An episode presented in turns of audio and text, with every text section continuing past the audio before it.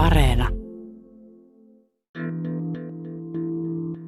Viikonloppuna uutiset yllättivät käytännössä koko maailman. Talibanin ote Afganistanista jatkaa kiristymistään. Suurista kaupungeista enää Kabul on hallituksen hallussa. Afganistanin presidentti on painut maasta ja talibanit marssivat pääkaupunkiin Kabuliin. Käytännössä koko Afganistan on nyt ääriliike Talibanin hallussa ja sen tiedottajan mukaan sota on ohi. Ääriliike Taliban valtasi Afganistanin suurimmat kaupungit vain viikoissa, ja viikonloppuna pääkaupunki Kabul oli kaauksessa. Alkoi ilmestyä videoita Taliban-sotilaista tyhjässä presidentin palatsissa, ja Kabulin lentokentällä ihmismassat yrittivät hinnalla millä hyvänsä päästä viimeisten maasta poistuvien lentokoneiden kyytiin. Epätoivoisimmat kiipesivät kiinni lähtevien sotilaskoneiden renkaisiin, menettäen lopulta otteensa. Islamistinen Taliban hallitsi Afganistania viimeksi 2000-luvun alussa, kunnes Yhdysvallat hyökkäsi maahan vuoden 2001 VTC-iskun jälkeen. Tämän jälkeen maassa kasvoi sukupolvi, joka sai kouluttautua ja yrittää kehittää demokratiaa ulkomaisten sotavoimien ja Talibanin konfliktin varjossa. 18-vuotias helsinkiläinen toimittaja-aktivisti Zahra Karimi oli Afganistanissa ja palasi Suomeen vain viikkoa ennen Talibanin vallankumousta – mitä afgaaninuoret ajattelivat vain hetkeä ennen Taliban joukkojen saapumista Kabuliin ja miten käy etenkin naisten oikeuksille äärijärjestön ottaessa ohjat? Näistä me jutellaan Saharan kanssa. Minä olen Sami Lindfors. Ja nyt takaisin Pasiaan.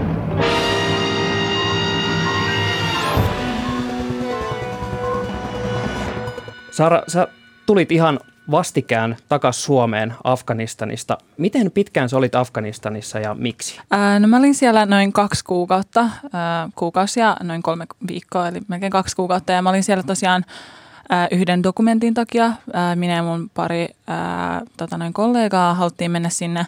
Meidän ajatuksena oli tosiaan tehdä dokumentti näistä, ää, kun oli nämä Dohan rauhanneuvottelut Talebanien ja hallituksen välillä, niin me huomattiin, että niissä neuvotteluissa naisia näkyi tosi vähän. Että siellä oli tyyli neljä, tai siis tosi niin kuin vähän ja heidän niin kuin muutenkaan mä en paljon nähnyt, että ne olisi puhunut mitään, niin me haluttiin kuulla, että mitä, niin kuin, mitä mieltä naiset on tästä tilanteesta, mitä, mi, mitä niin kuin ajatuksia heillä on, mitä murheita tai muutenkaan niin kuin missä naisten ääni.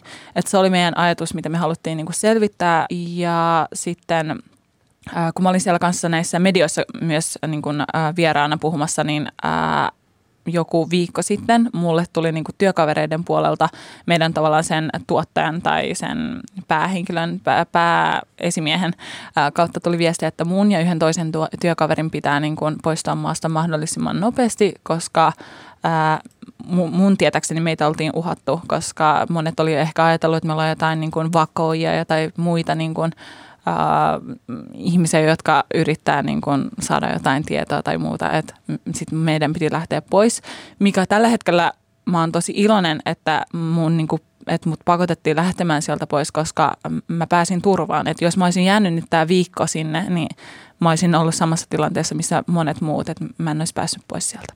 Millainen se oli se hetki, kun teille kerrottiin, että tämmöinen uhka on ilmassa ja teidän pitää lähteä. Miten tämä teidän tilanne ikään kuin jatkui siitä siihen, yeah. siihen kun olitte jo koneessa takaisin? Se tuntui jotenkin epärealistiselta. En mä tiedä, jotenkin kun mä oon elänyt Suomessa, täällä on turvallista, mun ei tarvinnut pelätä sitä, että, että jos mä menen ulos, että tuuks mä ikinä niin kuin elävänä takaisin kotiin. Mutta siellä oli se pelko. Mä olin, mutta mä olin kuitenkin tosi etuoikeutettu. Mulla oli sellainen ää, käytössä sellainen auto, ää, joka, mä en tiedä mikä se on suomeksi, sellainen, mistä ei mene luoteja läpi, et, varustettu auto. Sellainen, ää, mitä me... Panssaroitu joo, auto. Panssaroitu, ehkä, joo. sellainen. Ää, ja muutenkin tavallaan, mulla, mä oon Suomen kansalainen, mulla on punainen passi, ää, passi, jolla mä pääsen heti pois sieltä. Et mä olin tosi etuoikeutettu ja heti kun mulle tuli se tieto, niin mä olin mun perheen kanssa siellä iskän ja äidin kanssa, koska mä oon 18, niin he ei halu, halunnut lähettää mua yksin sinne. Mä, siis ne tosi pitkään oli kanssa sitä mieltä, että mä en saa lähteä, mutta mä halusin niin kuin tehdä jotain tällä asialla, niin mä lähdin sitten sinne Kabuliin, niin mun perhe sitten tota noin, sanoi, että joo, että nyt pakataan kamat ja lähdetään takaisin Helsinkiin Suomeen. Ja se tuntuu tosi jotenkin niin kuin, jotenkin pahalta kanssa, koska mä koin niin, kuin niin etuoikeutetuksi itteni ja nyt kun mä mietin jälkeenpäin, niin tavallaan kuinka paljon niin kuin yhdellä, sella, yhdellä passilla mä pääsin niin kuin heti pois sieltä. Mutta muun kaltaisia ihmisiä siellä on tuhansia tuhansia muita, jotka joutuu elämään tämän tilanteen kanssa ja jotka niin kuin ei tiedä, mitä huomenna tapahtuu. Että tämä Taliban, Talibanien niin kuin tulo Kabuliin, mitä mä puhuin mun perheen kanssa, niin hehän sanoi, että, että me mentiin nukkumaan ja aamulla herättiin, että Talibanin niin kuin, ä, Afganistanin lippujen sijaan joihinkin paikkoihin oli tullut Talibanien liput. Että se oli niin kuin yhdessä yössä tapahtui kaikki tämä muutos. Mikä kanssa särkee mun sydäntä on se, että, että mähän on justinsa, mä valmistuin kesällä ylioppilaaksi, niin mä, mulla oli totta kai yökuvia täältä, jota mä näytin sitten siellä Afganistanissa Kabulissa mun isovanhemmille ja mun isovanhemmat ää, tota noin, ää, teetti sen, halusi teettää sen kuvan, koska totta kai oli iloisia, niin ää, me teetettiin sellainen tosi iso, se oli joku 70 kertaa 100 sen koko, ja joka me ripustettiin siitä, se oli aina meidän olohuoneessa ää, television vieressä ja lauantaina, kun mä soitin heille, niin mun isovanhemmat sanoi mulle, että Sahra toivottavasti niin sattuu surulliseksi, mutta tilanne on sellainen, että me ollaan niin kuin hävitetty, että me ollaan hajotettu ja hävitetty, koska mulla oli siinä niin YÖ-mekko ja totta kai ei mitään huivia tai muuta, että silloin tavallaan tuntui niin kuin se, mitä mä sanoin, siis ei, ei tuntunut sen takia surulliselta, että se otettiin pois, vaan nimenomaan sen takia, että tilanne niin kuin viikko sitten mun kuva oli siellä niin kuin seinässä ja tällä viikolla – perjantaina se, ää, tällä viikolla lauantaina toi, se sama kuva on niin kuin hävitetty pois. Että jos niin kuin Talibanin, ää, Talibanit tulee, koska todennäköisesti tulee katsoa kaikki kodit, mitä siellä tapahtuu, niin totta kai eihän mitään mun niin kuin kuvia saa olla siellä. Good afternoon. On my orders, the United States military has begun strikes against Al-Qaeda terrorist training camps – and military installations of the Taliban regime in Afghanistan. Äärijärjestö Taliban syntyi Ysärin puolivälissä Afganistanissa pitkään vellonen kaauksen ja sisällissodan jälkeen ja liike piti maata hallussa aina vuoteen 2001 saakka. Tuolloin Yhdysvaltain presidentti George W. Bush julisti sodan Afganistania vastaan syyskuun 11 terrori-iskujen jälkeen, koska järjestö oli tukenut iskut tehnyttä terrorijärjestöä Al-Qaidaa. Mutta se, mikä erottaa Talibanin esimerkiksi ISIS-järjestöstä on se, että Taliban haluaa hallita vain Afganistanin aluetta. Näin järjestön viittä vuotta Afganistanin vallassa vuosituhannen taitteessa kuvaili ulkopoliittisen instituutin asiantuntija Olli Ruohomäki Ylen aamussa.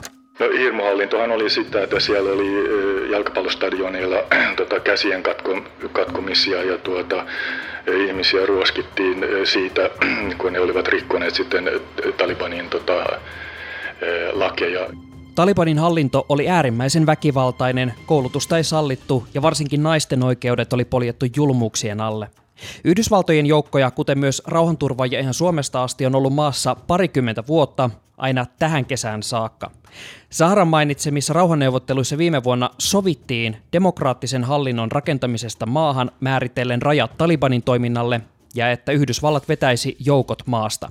Kun joukkoja alettiin vetää pois Afganistanista, Taliban eteni ja valtasi maata takaisin. Se, miten 20 vuotta kestänyt sota ja yritykset rakentaa Afganistanin yhteiskuntaa romahtivat näin nopeasti, tulee olemaan järjettömän iso väännön aihe. Mutta sillä välin afganistanilaiset joutuu selviämään uuden hallinnon alla.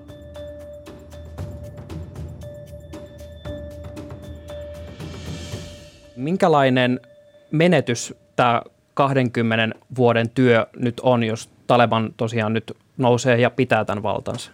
Siis tosi iso, että mitä mä oon nyt niin kun kuullut ja lukenut, niin viikon sisällä on tullut jo julisteita, missä sanotaan, että, että naisten pukeutuminen, ää, se on taas se burka, se sininen burka-asu, mitä naisten tulee käyttää. Ollaan puhuttu taas siitä, ollaan kirjoitettu ja kerrottu siitä, että, että naiset ei saa lähteä ulos ilman miespuolista ää, lähisukulaista iskä, veli tai ää, mi, ää, oma niin kuin, puolisa.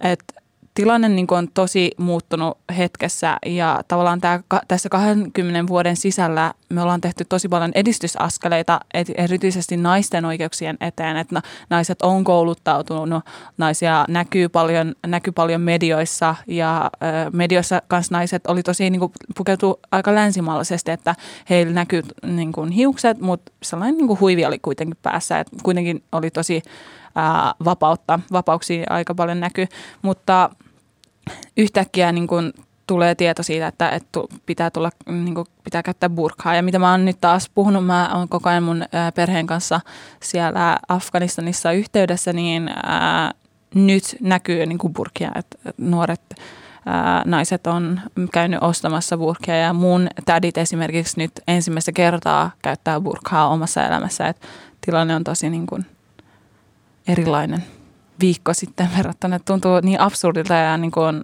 unreal to think, että yhdessä viikossa meillä Afganistanissa on jo toisenlainen, toisenlainen maailma menossa. Sä tosiaan äh, olit siellä Kabulissa tota, päälle kuukauden.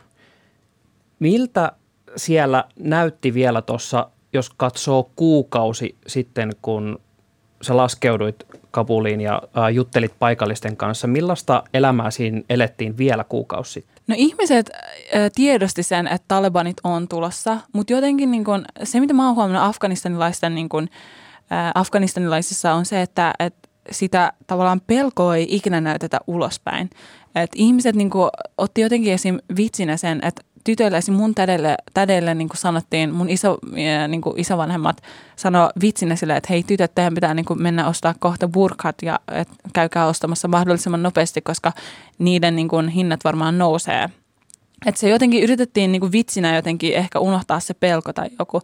Ja se on niin kuin mun mielestä afganistanilaisessa, mitä mä oon huomannut, niin on se, että, että ei anneta sitä pelon niin kuin, äh, näkyä ja yritetään niin kuin pitää itse tosi vahvana. Että omista tunteista puhuminen on tosi niin kuin, että sitä ei näy yhtään siellä. Ja kaikki tiedosti sen, että Talibanit, Talibanit on tulossa, mutta sitä ei missään nimessä ajateltu, että näin nopeasti ja näin yhtäkkiä.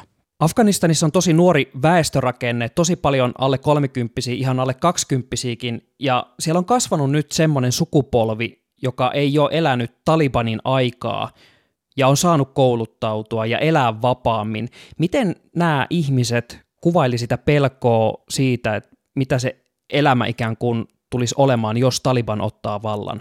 Se pelko oli enemmänkin nuorilla naisilla, että he niin kuin oli peloissaan siitä, että, että minne meidän pitää mennä, että ei ole paikkaa, minne tavallaan piilot, äh, piiloutua. Ja sitten kun ne kaikki on nimenomaan kouluttautuneita, että Afganistan ei ole, sella, ei, Afganistan ei ole niin kuin mikään – mitä se oli silloin 20-30 vuotta sitten, että suurin osa ihmisistä oli jo kouluttautuma, kouluttautumattomia.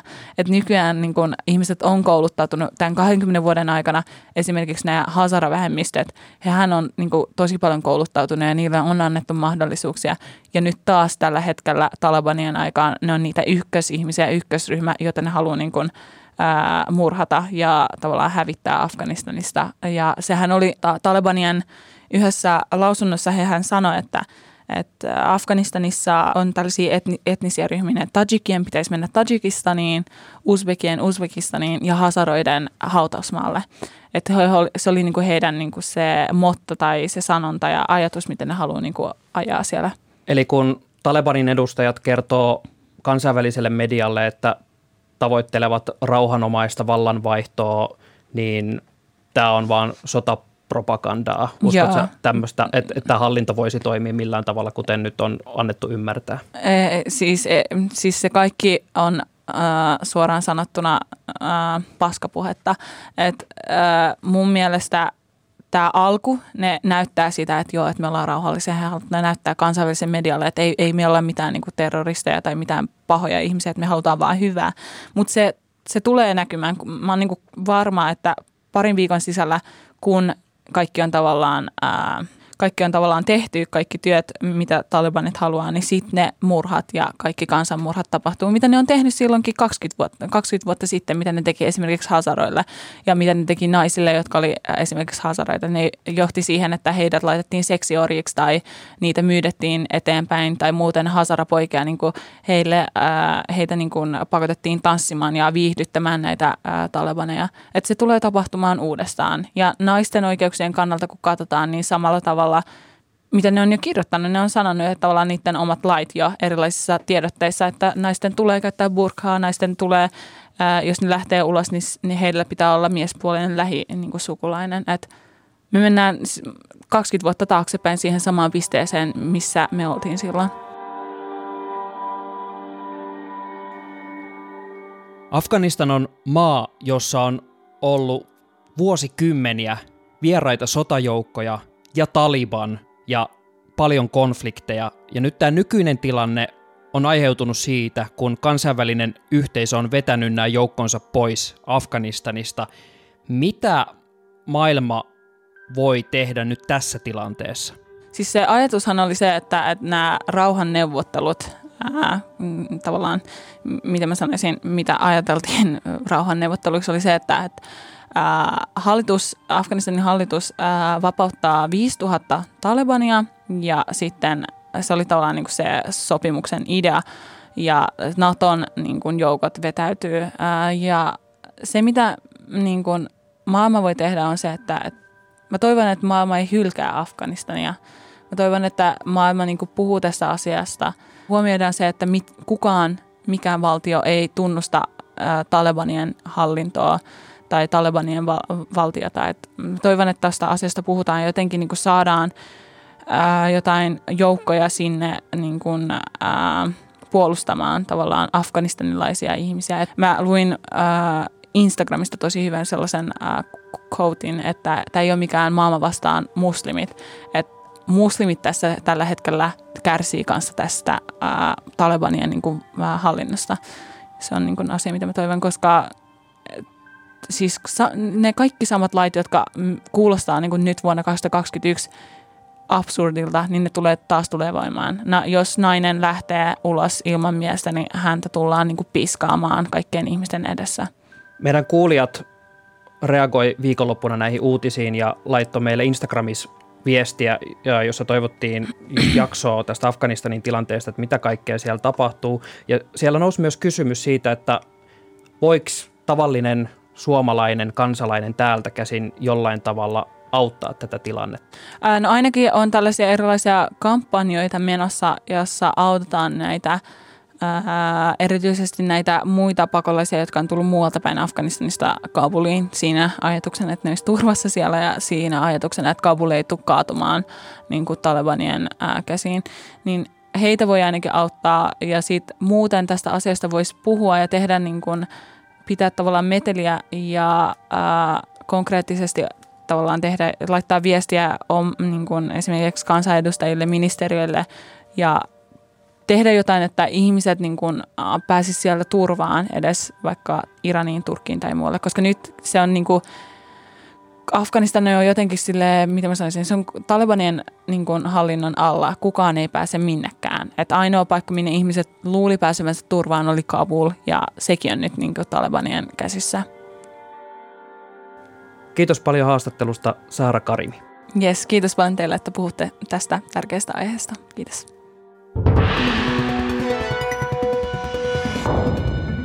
Kiitos, että kuuntelet takaisin Pasilaan podcastia. Ja jos tämä jakso auttoi sua ymmärtäisi pikkasen paremmin, että mitä tuolla Afganistanissa tällä hetkellä tapahtuu, ja sulla on kavereita, jotka on miettinyt näitä asioita kans, niin jaa ihmeessä tämä jakso niille, jossa koet, että tästä saattaisi pikkasen päästä kärryille tilanteeseen.